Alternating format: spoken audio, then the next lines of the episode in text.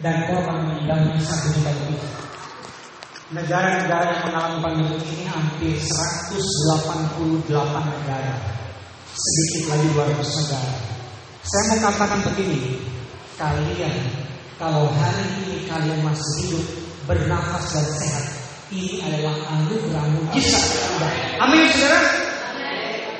Jangan anggap mujizat itu kalau saudara menerima berkat-berkat yang besar, seperti yang menjadi orang sakit sembuh, yang tidak punya uang punya uang, yang tidak punya rumah punya rumah, yang tidak punya kendaraan punya kendaraan. Itu bukan mujizat. Orang dunia yang tidak kenal Tuhan juga bisa dapatkan itu semua. Amin. Tapi pada waktu saudara dan saya tetap berada di dalam karya keselamatan yang Tuhan berikan kepada kita, itulah mujizat terbesar dalam hidup ini.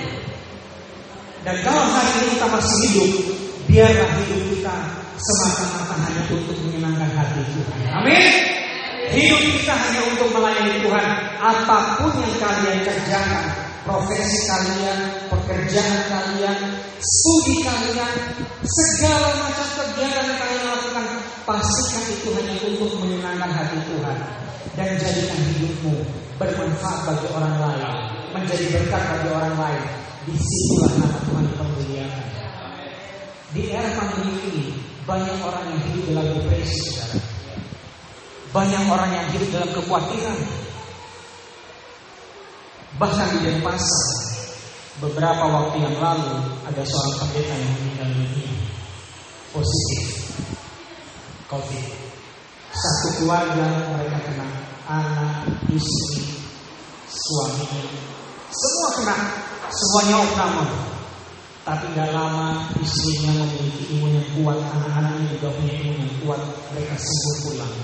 Tapi suaminya tetap stay di rumah sakit karena imunnya tidak bertambah baik. Dan gak lama dia harus meninggalkan dunia. Apa dia gak punya iman? No, imannya mungkin luar biasa. Imannya pasti luar biasa. Pendeta kurang doa apa? Mungkin puasa juga iya. Tapi sekali lagi, kalau maut sudah menjemput, siap atau tidak siap, suka atau tidak suka, saudara harus berangkat meninggalkan dunia ini. Amin. Gak ada orang yang bisa bilang, Tuhan, saya belum mau pulang ke rumah Bapak. Gak bisa. You gak bisa Tuhan. Kalaupun ada yang kebetulan yang tadinya sudah sekarat gitu katakan ya, tahu-tahu dia hidup, itu memang Tuhan punya rencana buat dia.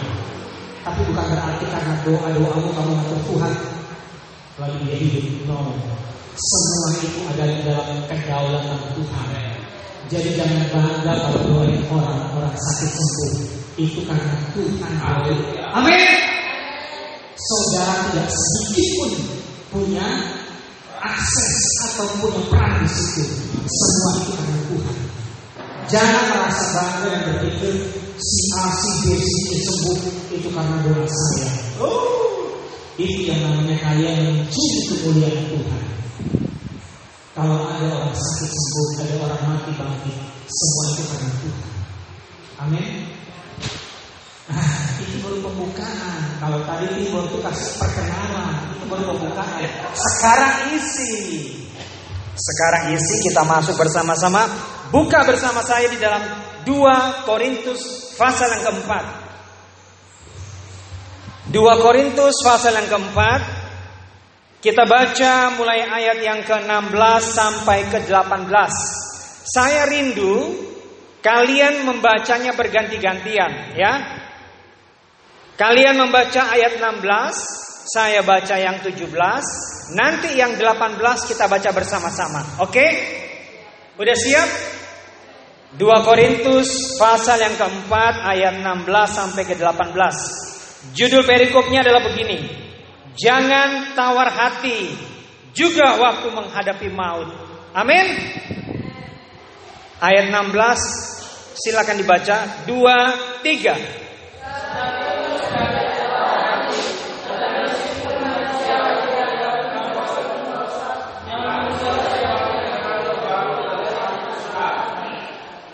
Tahu nggak artinya manusia batinnya itu merosot? Ada yang tahu artinya? Manusia batin yang merosot itu artinya begini. Kekuatanmu secara fisik itu semakin lemah. Entah faktor usia, entah karena sakit, entah karena pola hidup yang salah, entah karena ada hal-hal yang di luar kemampuan saudara, karena mungkin saudara salah mengelola tubuh ini, atau karena ada faktor-faktor luar yang tidak bisa kita cegah. Itu menyebabkan manusia batinnya kalian menjadi lemah. Tubuh ini menjadi lemah. Kalau orang semakin tua, itu otomatis. Jalannya mungkin sudah pakai tongkat kaki tiga. Atau giginya mulai berkurang. Hah? Lalu apalagi ciri-cirinya kalau orang sudah semakin lemah, kalau gigi berkurang, kunyah yang keras-keras, jadi salah ya kan? Betul Pak Beta? Beta kalau punya yang keras-keras, kita bilang, eh, minta kasih geser yang keras-keras. Mending kita punya yang lembut-lembut saja. Karena kekuatan kita juga semakin merosot. Ya, nah itu. Tapi ayat ke-16 berkata, namun manusia batinnya kami semakin diperbarui dari hari ke hari Inilah berbicara mengenai kekuatan dalam Tuhan. Iman itu saudara. Sekalipun saudara tidak bisa melihat dengan mata kepala, tapi saudara percaya dalam Tuhan, saudara mengalami pembaharuan dan kekuatan. Hari ini hari amin. Yang berjalan bersama Tuhan semakin hari semakin kuat. Nah, ini yang kita harus imani, ya. Tapi jangan lupa kalian juga memiliki tanggung jawab untuk meningkatkan komunitas. Makan makanan yang bergizi ya. Kalau tahu makanan yang satu ini merusak kesehatan diapain ibu stop. Pintar tapi banyak orang Kristen sudah tahu makanan ini membuat dia penyakitan dia bilang di dalam nama Tuhan Yesus aku makan ini. Itulah kebodohan tapi dia bilang Haleluya puji Tuhan. Kalau sakit baru ya bertobat, tapi terlambat.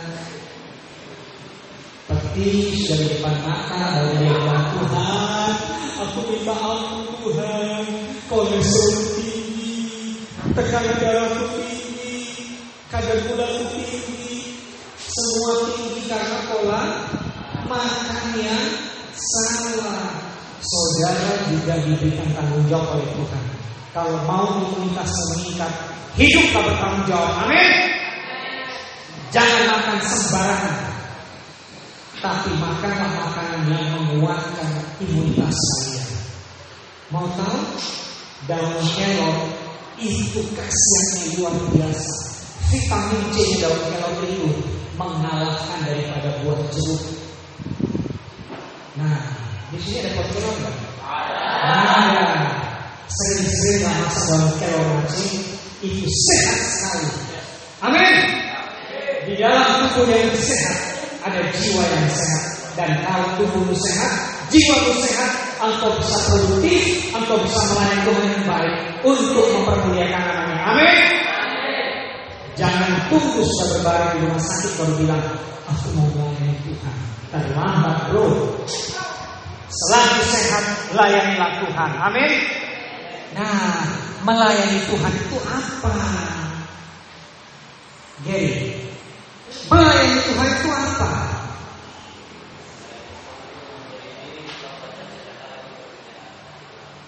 Memberi diri untuk setiap hari menyenangkan hati Tuhan. 24 hours, mantap sekali. Ibu Erwin, apa itu Tuhan?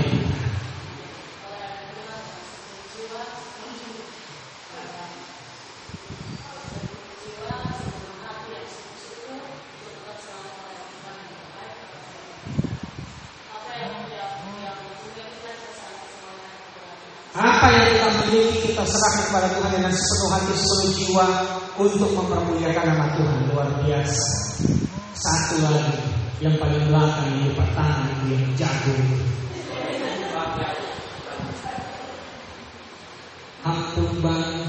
go. Rik, apa itu melayani Tuhan, Rik? Ayo. Apa itu melayani Tuhan? Eka mungkin bisa bantu jawab, Eka. Apa itu melayani Tuhan?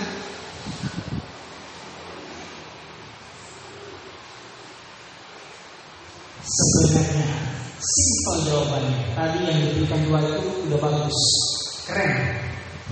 Melayani Tuhan itu adalah ini pasti ingat. Pada suatu ketika Tuhan Yesus apabila kamu tidak pernah memberi makan mereka yang lapar, apabila kamu tidak pernah memberikan pakaian kepada mereka yang berpakaian, apabila kamu tidak pernah membesuk mereka yang penjara, sesungguhnya kamu tidak pernah melakukan yang itu. Jadi di sini melayani Tuhan itu kata-kata sederhananya adalah melayani sesama manusia. Catat, melayani Tuhan itu bukan melayani mimbar. Catat baik-baik. Jangan bangga jadi berdiri di mimbar lalu mau bilang saya sudah melayani Tuhan. Itu namanya melayani program gereja.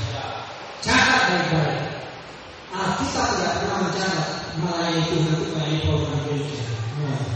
Tapi melayani Tuhan, melayani Yesus adalah melayani sesama.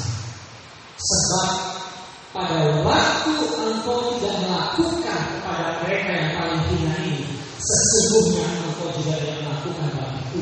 Itu perkataan Yesus. Ayatnya dari mana teman Lupa ayatnya. Itu ada di Yohanes, ada di Matius, ada di Lukas. Injil mencatat semua tentang melayani sesama. Ada kisah mengenai The Good Samaritan, orang Samaria yang hati. Perhatikan baik-baik. Pada waktu ada orang yang dirampok waktu turun dari Yeriko, orang itu dirampok, dihajar, dipukul bisa-bisa. Lalu datang seorang imam. Imam ini adalah pemimpin ibadah daripada bangsa Yahudi. Imam itu kalau gambaran dia sekarang seorang pendeta, pastor, romo. Apa yang dicatat oleh kita? Pada waktu imam ini melihat orang yang itu, dia bukan yang nolong, tapi dia menghindar. Dia mengambil jalan lain. Dia berpikir begini, eh ngapain gue repot ngurus orang itu? Allah pimpin ibadah. Ikut pendeta tidak menguntungkan orang-orang ini. Kalau gua berkala, oh itu sudah menunggu kolektor itu. Yang kedua, saya lewat. Lewi itu kalian tahu? Itu adalah penyelenggara Allah. Kata kasarnya dia majelis penatua gereja, asir dan sebagainya yang repot setiap hari minggu, yang ngatur kepada di gereja, full time gereja, dan orang yang ini Alkitab mencatat dia juga menghindari orang yang dihajar oleh perampok Lalu orang yang ketiga yang siapa? Orang Samaria. Kalian tahu orang Samaria siapa? Orang Samaria itu tidak bergaul dengan orang Yahudi. Karena orang Samaria itu dianggap adalah bangsa kafir, dia menyembah Tuhan itu di di pohon-pohon, di goa-goa, sementara bangsa di dalam Allah. Sehingga orang Yahudi berkata, bangsa Samaria atau suku Samaria ini adalah suku yang tidak mengenal Tuhan, kaum kafir. Kita tidak bergaul sama mereka, dan juga orang Samaria itu kaum campur. Sehingga bangsa Yahudi, mereka itu bukan suku yang dimurnikan. Mereka tidak bergaul sama orang-orang yang tidak murni. Jijik Makanya gak heran bangsa ini kalau ketemu orang lain suka ngomong kakek, kakek, kakek, ikut-ikut orang-orang di sana. Karena mereka terlalu fanatik, benci dan tidak bergaul sama orang Yahudi. Tapi orang Samaria ini justru dia yang menolong orang yang dihajar oleh perampok. Dia datang mengobati, dia memberi makan dan memberi bahkan dia mengangkat orang yang dirampok ini dibawa ke penginapan. Sampai dia bilang kepada tuan penginapannya, tolong rawat, obati orang ini, jaga dia baik-baik. Ini ada uang, Saya harus bekerja untuk sebuah. Nanti setelah saya akan saya bayar kekurangan daripada biaya biaya ini. Kalian catat, ini orang yang bukan rakyat Allah, bukan imam, bukan rei, tapi justru Tuhan berkata? Sesungguhnya siapa yang mereka itu yang melayani? Murid-muridnya berkata, orang sampai itu. Yesus bilang, pergilah layani sesama. Itu arti melayani. Amin. Jadi melayani Tuhan adalah melayani sesama. Catat baik-baik. Kalau engkau tidak pernah melayani orang lain, artinya engkau tidak peduli dengan Tuhan. Ini ayatnya ada di Alkitab semua. Oh, bagi Tayangkan loh mengenai kisah orang Samaria yang baik hati itu. Itu kisah yang luar biasa. Bagaimana Yesus berkata, sesungguhnya mereka itulah yang melayani. Itu baru ayat 16, sekarang ayat ke-17. Sebab penderitaan ringan yang sekarang ini mengerjakan bagi kami kemuliaan kekal yang melebihi segala-galanya. Jauh lebih besar daripada penderitaan kami. Kalau sekarang kita lagi menderita, ini penderitaan ringan. Alkitab berkata ini bukan penderitaan yang besar, ya. Dan justru penderitaan yang ringan ini mengerjakan bagi kami kemuliaan kekal yang melebihi segala-galanya. Ayat ke-18. Baca bersama-sama. Dua, tiga. Sebab kami tidak memperhatikan yang kelihatan. Melainkan yang tak kelihatan. Karena yang kelihatan adalah sementara. Sedangkan yang tak kelihatan adalah kekal. Jadi hari ini kalau kita masih diberikan kesempatan melayani Tuhan, kita melakukannya bukan karena hal-hal yang kelihatan, amin. Tapi kita mengerjakannya karena untuk hal-hal yang tidak kelihatan, hal-hal yang kekal. Sepanjang perjalanan dari Jimbaran tadi pagi, saya berangkat jam 6 lewat 30 menit pas. Tiba di depan panti jam 8.30 pas 2 jam. Ini rekor. Biasanya 3 jam, 3 jam setengah saya capai tapi pagi ini dari Tuhan jam 6 dan yang luar biasa kebetulan juga setiap ketemu lampu merah lampunya hijau terus. Heran. Nah ini dia. Jadi kalau bukan kebetulan ya saya berpikir aneh makanya tadi amin. Iman. Imun. Aman akhirnya saya aman juga di sini sebelum jam ibadah dimulai Haleluya. Bukan suatu kebetulan juga. Karena biasanya tiga jam setengah empat jam baru sampai. Tapi hari ini memang semua ada di dalam perkenanan Tuhan. Semua bukan kebetulan, tapi semua memang kalau saudara punya tujuan yang mulia untuk perkara-perkara yang kekal, maka surga juga akan intervensi. Amin, saudara. Nah, inilah yang saya mau bagikan. Kalau saudara mengaminkan setiap firman Tuhan, saudara memiliki iman dan meningkatkan imunitas, maka semuanya akan menjadi aman. Aman. Yang bilang aman cuma bapak pendeta, yang lain kok ragu-ragu. Ada aman? Aman. Amin. Haleluya. Jadi yang kita kerjakan itu ingat ya, sepertinya yang kelihatan, tapi sebetulnya itu untuk tujuan yang tidak kelihatan.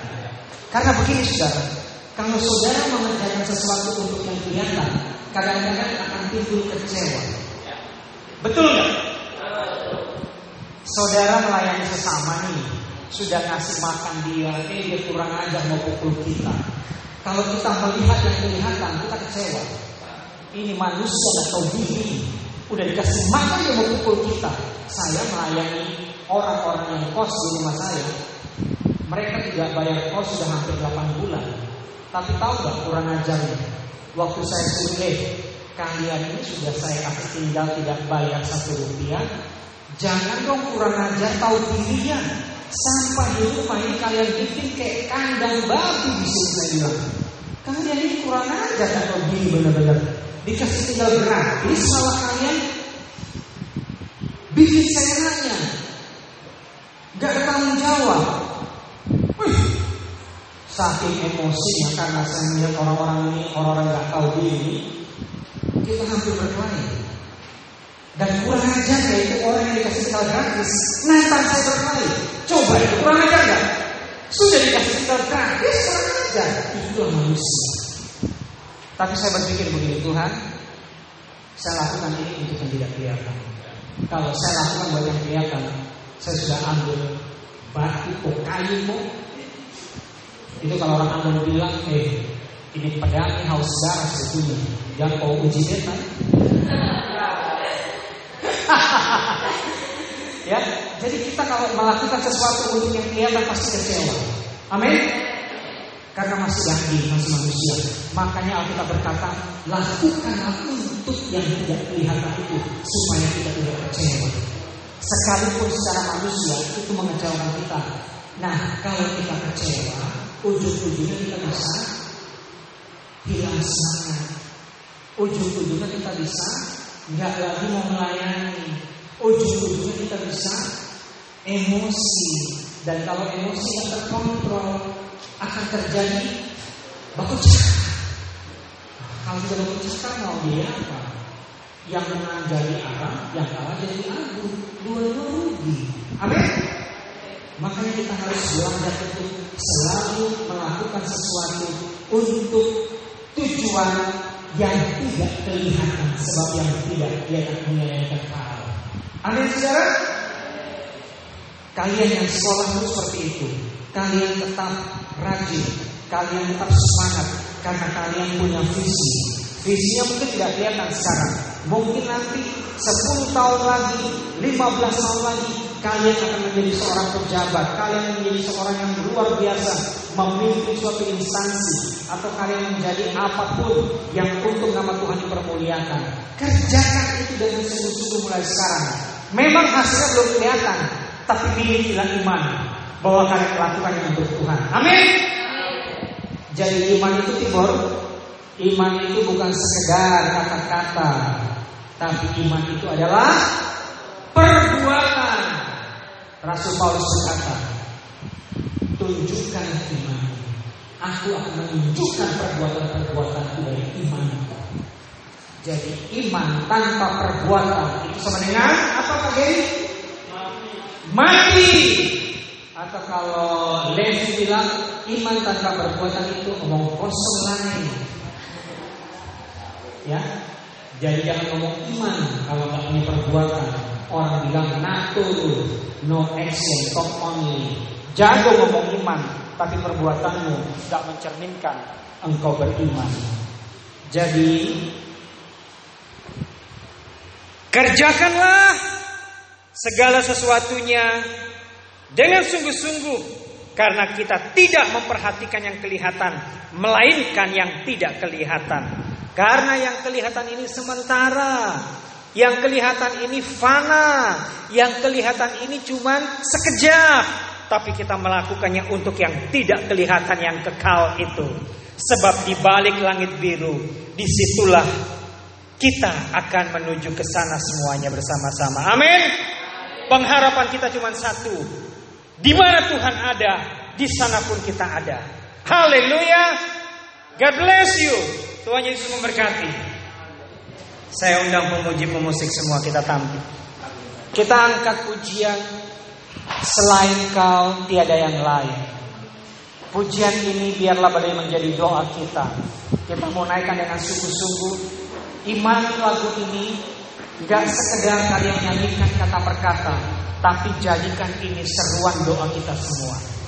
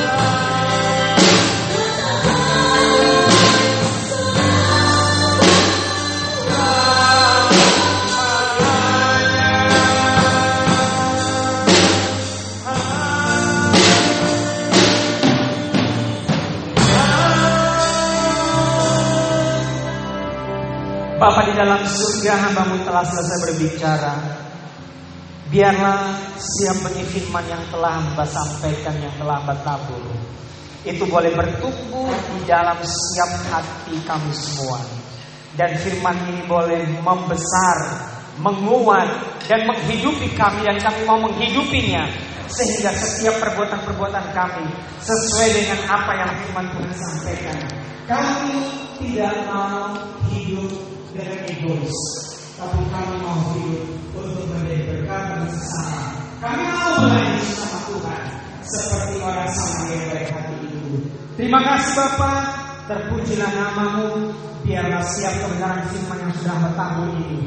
Boleh menjadi berkat tempat ini untuk kemuliaan nama Tuhan. Di dalam nama Tuhan Yesus, saudara semua yang dari berkati, sama-sama kita katakan.